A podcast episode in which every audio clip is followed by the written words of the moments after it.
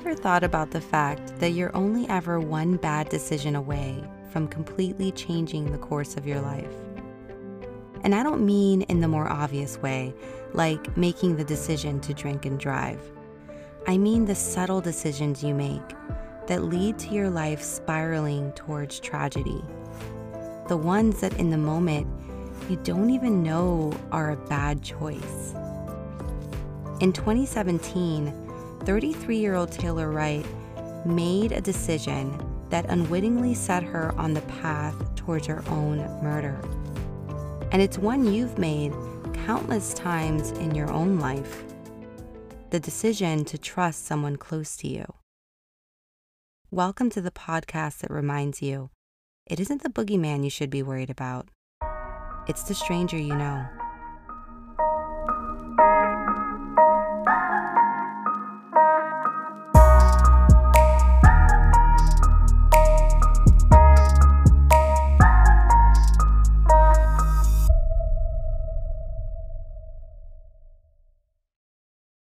When Taylor Wright met the man she would eventually marry in 2003, a man named Jeff Wright, she thought she knew where her life was headed a life where she was doing what she loved and starting a family.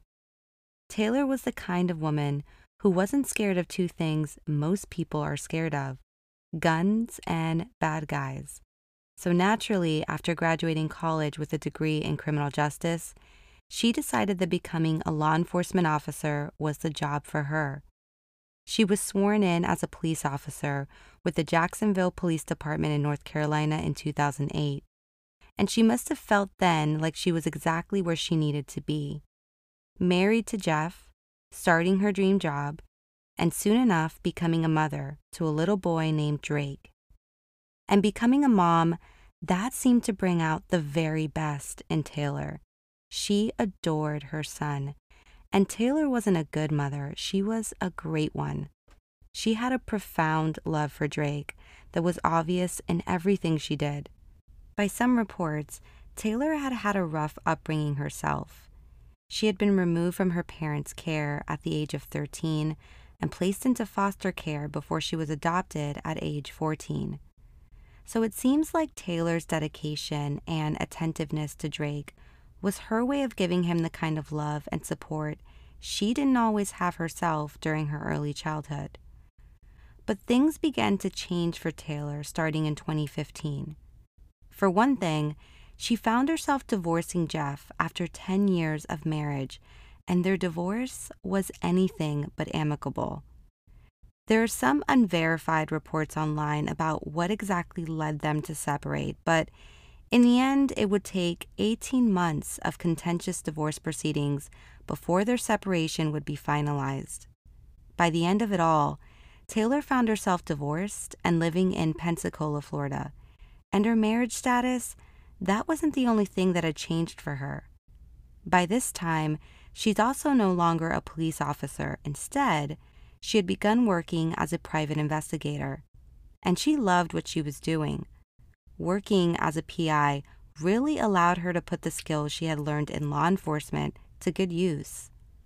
But what really stood out to those who interacted with her on the job was how willing she was to do whatever it took to get the job done. Her boss at the time would later share a story on Dateline about Taylor and how she had called him while perched up in a tree 50 feet high, hidden from view, as she conducted surveillance but that's just how Taylor was. She was small in stature, weighing only 120 pounds soaking wet, but she was fierce. Anyone who met her would know she was a force to be reckoned with, but yet she still had this charm to her that made complete strangers let their guard down around her. Another thing that had changed was Taylor's romantic preference for men.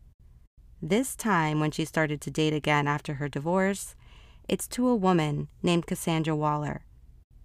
In September 2017, Taylor is invested enough in her relationship with Cassandra that she agrees to move in with her. But while Taylor was happy in her new relationship and looking forward to starting a new chapter in her life, there were still issues from her divorce that she was dealing with that kept her from truly making a fresh start. The divorce which had been finalized in 2016, had been recently reopened by her ex husband Jeff, who had filed a motion for contempt against Taylor over a dispute about money Taylor had withdrawn from a joint bank account. While the divorce was ongoing, the bank account had been frozen as a marital asset, but when the divorce was finalized and Taylor regained access to it, she withdrew a large sum of money, $100,000 to be exact, and Jeff was not happy about it. So he decided to take her back to court over the money. And aside from this disagreement, Taylor was also behind on child support money she owed Jeff for their son Drake, who, under the custody agreement, was primarily residing with Jeff in North Carolina. So it's safe to say that in the midst of Taylor moving in with Cassandra, she had a lot on her mind.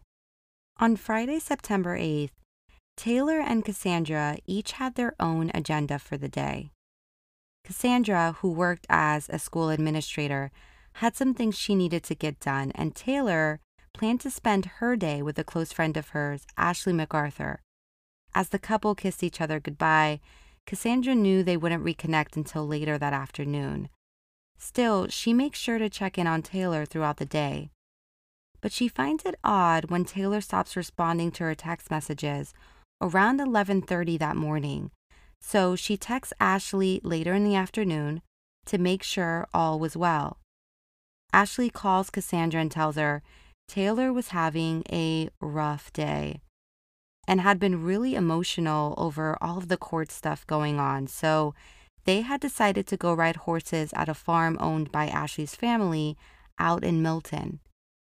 To Cassandra, Taylor going to ride horses with her friend Ashley sounded like a good way for her to blow off steam, especially given all the stress she had been recently under. So she tells Ashley to let Taylor know that she had tried to reach her and to tell Taylor to give her a call back when she gets a chance. But hours pass with still no communication from Taylor, though. And it's at this point that Cassandra starts feeling really annoyed with her. They had plans to meet for dinner. So after trying and failing yet again to reach Taylor in her cell, she reaches out to Ashley. This time, though, Ashley's response is surprising. She tells Cassandra that Taylor wasn't with her anymore.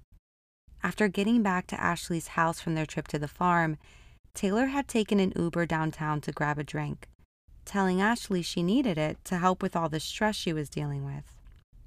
It isn't long after this call with Ashley that Cassandra finally gets a response from Taylor, except it isn't one she was expecting. Taylor texts her that she needs a few days to clear her head, to get her life organized and back on track. And Taylor's text throws Cassandra, who had no warning that Taylor had any intention of taking off for some time to herself. Cassandra is confused and she struggles to make sense of it, but she accepts it, for that night at least. That was Friday night, by Sunday, Taylor is still not back, and Cassandra starts to feel really uneasy about all of it. Why would Taylor decide to disappear in the middle of literally moving all her belongings into Cassandra's home? That day, on the 10th, Cassandra decides to trust her instinct that something wasn't right, and she calls the police. But when she shares certain details about Taylor, like the fact that she was dealing with a bitter divorce and that she was a private investigator who had once told her that she knew how to disappear, police immediately reached the obvious conclusion that Taylor had likely gone missing voluntarily. She was dealing with a lot, so it made sense. But not to Cassandra. None of it made sense. She calls around to different hospitals to make sure Taylor hadn't been in an accident and she even reaches out to Taylor's ex husband, Jeff, who's living in North Carolina at the time, to ask him if he had heard from her. But he hadn't. And his response to Taylor disappearing, it's less than comforting for Cassandra. He warns her that involving the police may have been a mistake, and would likely anger Taylor when she found out. Remember, Taylor had a career in law enforcement, and although she wasn't a police officer at the time, if she ever decided to re enter the force, a report of her going missing would need some explaining. But Cassandra can't shake the feeling that something bad could have happened to Taylor, and maybe that's why she had vanished so abruptly. When more days pass without a word from Taylor, she files a formal missing persons report. This launches the police to open up an official investigation. And they first look at the most obvious suspect who could be behind Taylor's disappearance Jeff, her ex husband. But while the exes were not on the best terms at the time of her vanishing, and they certainly had a tumultuous history, there was nothing indicating that Jeff had anything to do with her having gone missing. Remember, at the time, he lived far away in North Carolina. And without any evidence pointing in his direction, the police turned their attention to the two people who were admittedly with Taylor on the day she was last seen Cassandra and Ashley. And they had good reason to take a closer look at Cassandra. Investigators soon learned that everything was not all sunshine and rainbows in her and Taylor's relationship. That summer, Taylor had confessed two things to Cassandra that had blindsided her and almost split them up. First, she had admitted she had secretly been seeing another woman in Biloxi, Mississippi, behind Cassandra's back. And second, she confessed that she had also tried cocaine three times. They had argued over Taylor cheating and her drug use. But by September, they had seemingly worked through all of that, enough so that they had decided to take their relationship to the next level by moving in together. But still, investigators couldn't help but wonder whether Cassandra was still bitter over Taylor cheating on her and lying to her. Maybe Cassandra had harmed her in the heat of the moment while the couple was in an argument. I mean, it wouldn't be the first time that infidelity drove someone to murder. And their suspicions are only heightened when they look at some of the text messages Cassandra had sent Taylor shortly after she had reportedly gone missing. Text messages that indicated Cassandra was angry with Taylor and that she suspected she was with the woman she had cheated on her with. And yes, while Cassandra had been the first to voice her concern over Taylor not showing up after a couple of days had passed and had been the one to report her missing, during that initial time period, she had also been furious with Taylor over not coming home. So much so, she had asked Ashley to come get Taylor's belongings from her house and to store them at a warehouse owned by Ashley's family business. When police search Cassandra's house, they find some items of interest that lead them to believe Taylor had not left on her own. They find things that she would have had to have taken with her to really go anywhere, like her ID and her passport. And they also find a cashier's check made out in the amount of $19,000, which must have been a portion of the $100,000 she had withdrawn from the joint bank account. But if she was taking off and going into hiding to escape all the legal drama she was dealing with, wouldn't she have wanted to take that money with her? Which also leads police to ask the next logical question where was the rest of it? While they work to try and figure that out, they reach out to Ashley, the last person known to have been with Taylor. Taylor and Ashley were actually really good friends. They had met through Ashley's husband, Zach, who had worked in law enforcement and connected with Taylor through her work as a private investigator.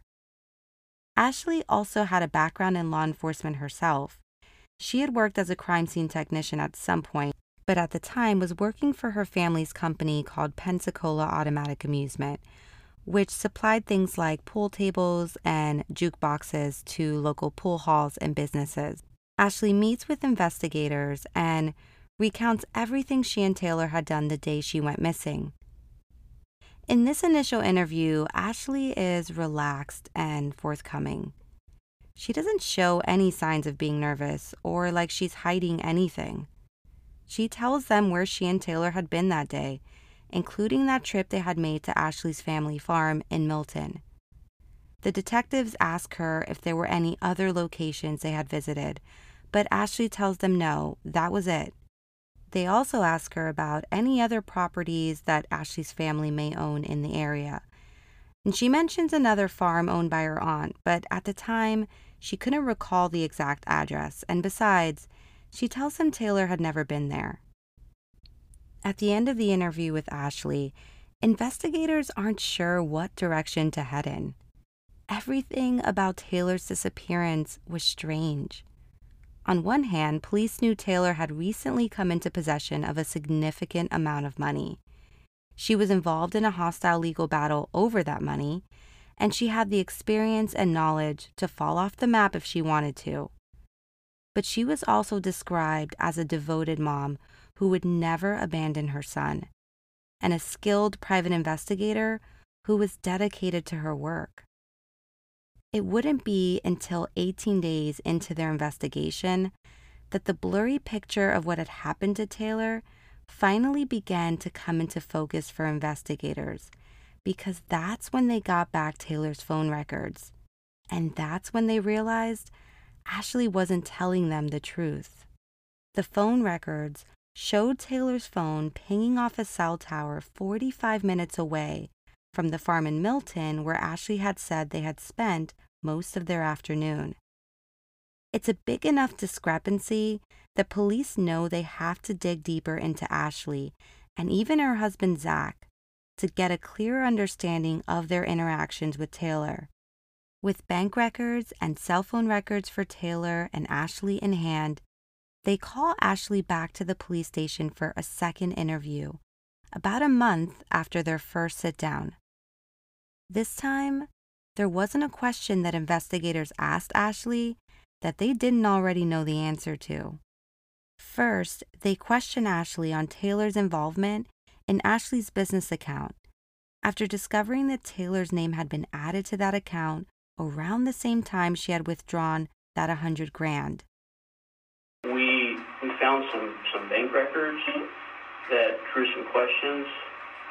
Um, can you tell me anything about you and and Taylor and any sort of involvement with any businesses?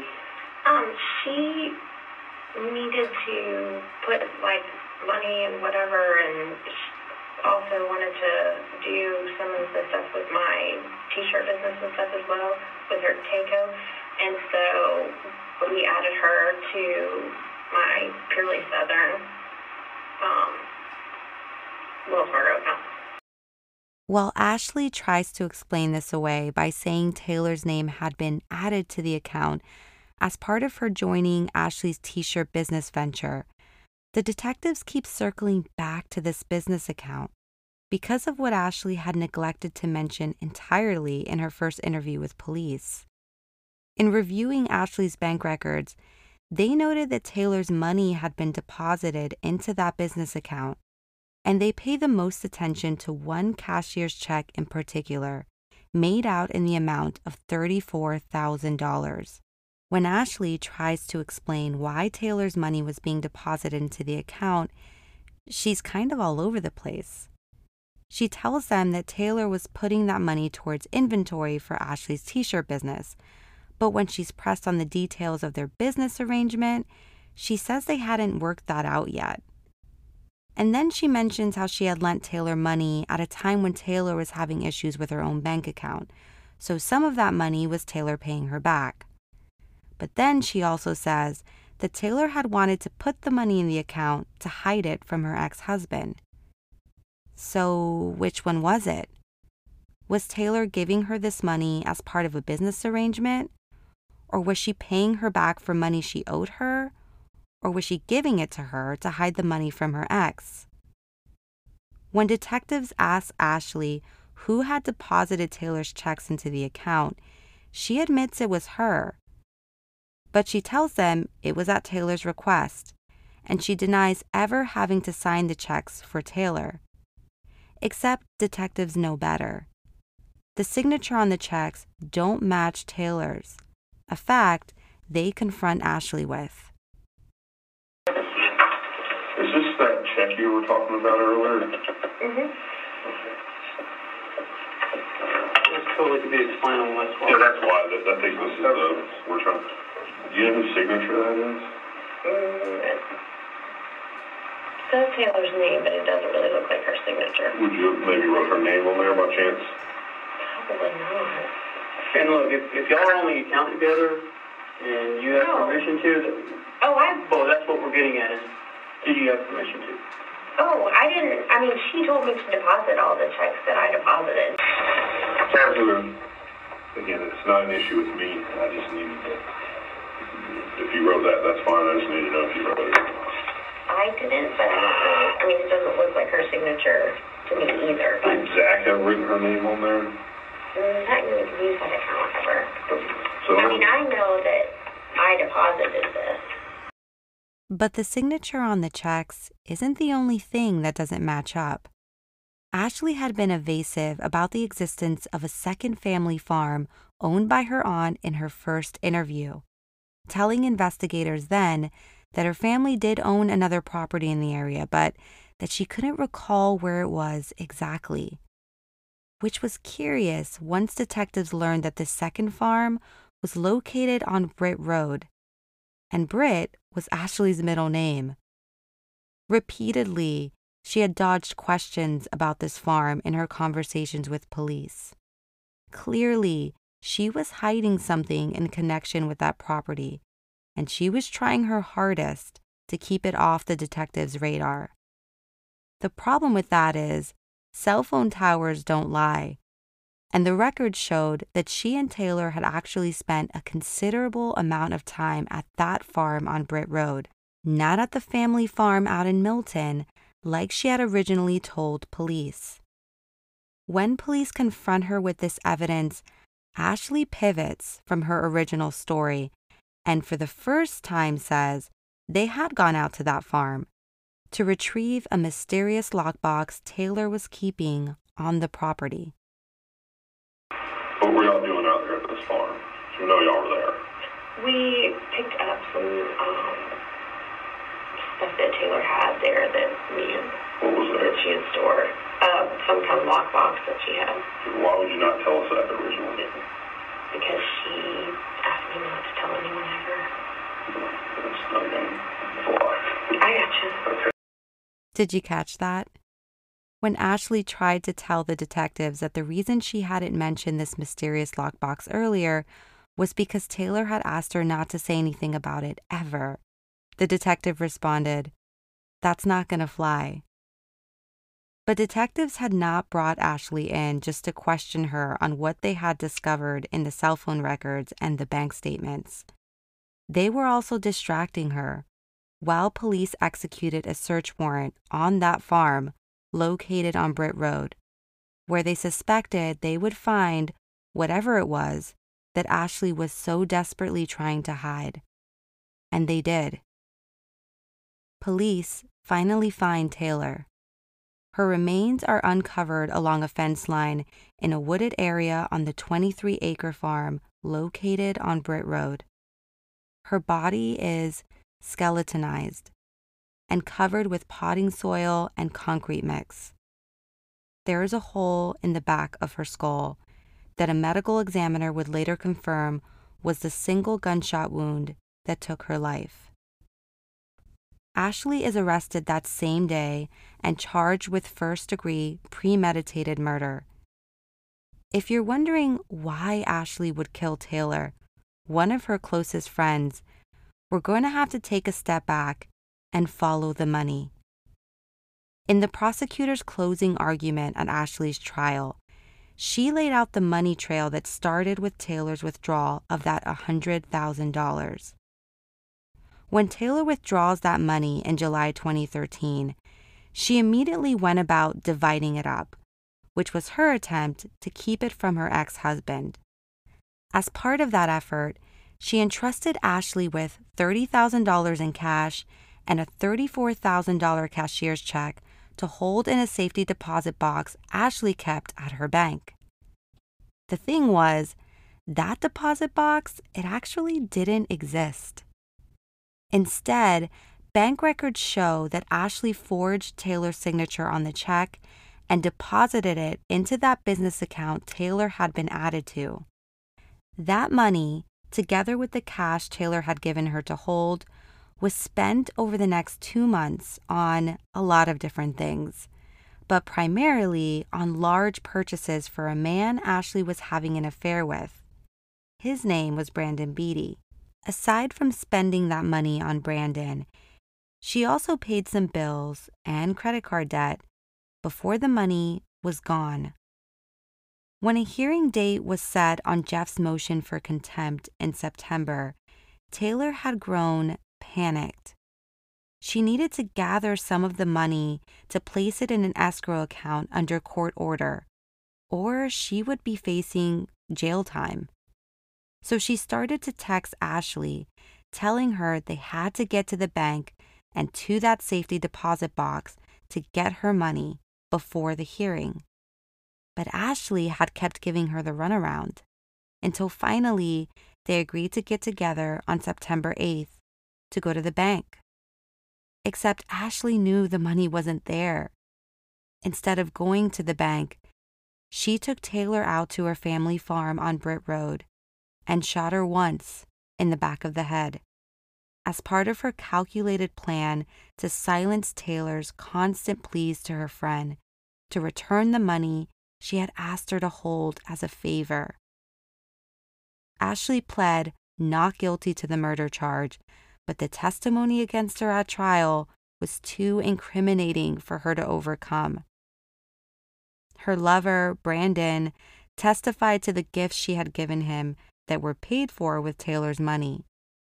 Another good friend of hers, Audrey Warner, testified about a comment Ashley had made to her that Taylor was not a good person and that she planned to give Taylor beer filled with cocaine in an attempt to have her overdose. A plan, as it turns out, that she actually did attempt to execute on the 8th, but failed at miserably when the beer she gave Taylor tasted so horrible she spit it back out. And then there were the cell phone records, which not only showed that Taylor and Ashley had been at the Britt Road farm together on the day she went missing, but that Ashley had kept Taylor's phone with her after murdering her, even taking it with her to a wedding she attended out of state. There were also the bank records showing the forged deposits and even video security footage from Home Depot which captured Ashley the day after Taylor went missing, purchasing the potting soil and a quick-set concrete mix she used to cover Taylor's body. The jury heard all of this evidence, as well as evidence showing that it had been Ashley, not Taylor, that had sent that final text message to Cassandra telling her she was taking time to herself. And shockingly enough, it hadn't only been Cassandra that Ashley had communicated with while impersonating Taylor after she was dead. She had even gone as far as texting Taylor's young son Drake, who was six at the time, when he tried calling his mom the day after she disappeared. After a four day trial, it took the jury only two hours to find her guilty beyond a reasonable doubt, and Ashley was sentenced to life with a mandatory minimum of 25 years. Taylor's murder was tragic and frightening when you think about the fact it was a consequence of her asking a friend for a favor. In an interview for Oxygen show, Buried in the Backyard, Cassandra reflects on Taylor's death, saying, I never saw it coming. That's what's scary. And it is scary Given how callous, cold, and manipulative Ashley had been after Taylor entrusted her with her money, and how easily Ashley had lied during her interviews with police in an attempt to throw off their investigation. At one point, she even had gone as far to imply that Taylor likely wasn't who everyone had thought she was. You know, because you think you know somebody, you think you try to help them, and then then you come to find out like you have no clue who they are. And it's just like, what? The irony of those words coming out of the mouth of a monster in disguise like her. That's all for this episode. Thank you for listening. And if you like the show, please show it some love by giving it a rating and leaving a review. I'd love to hear from you.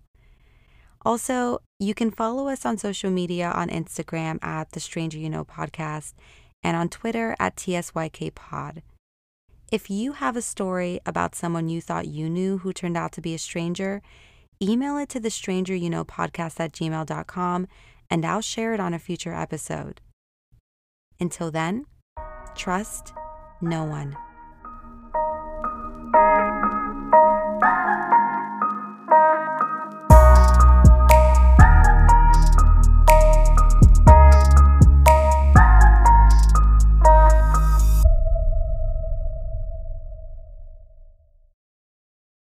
Just use a lie detector.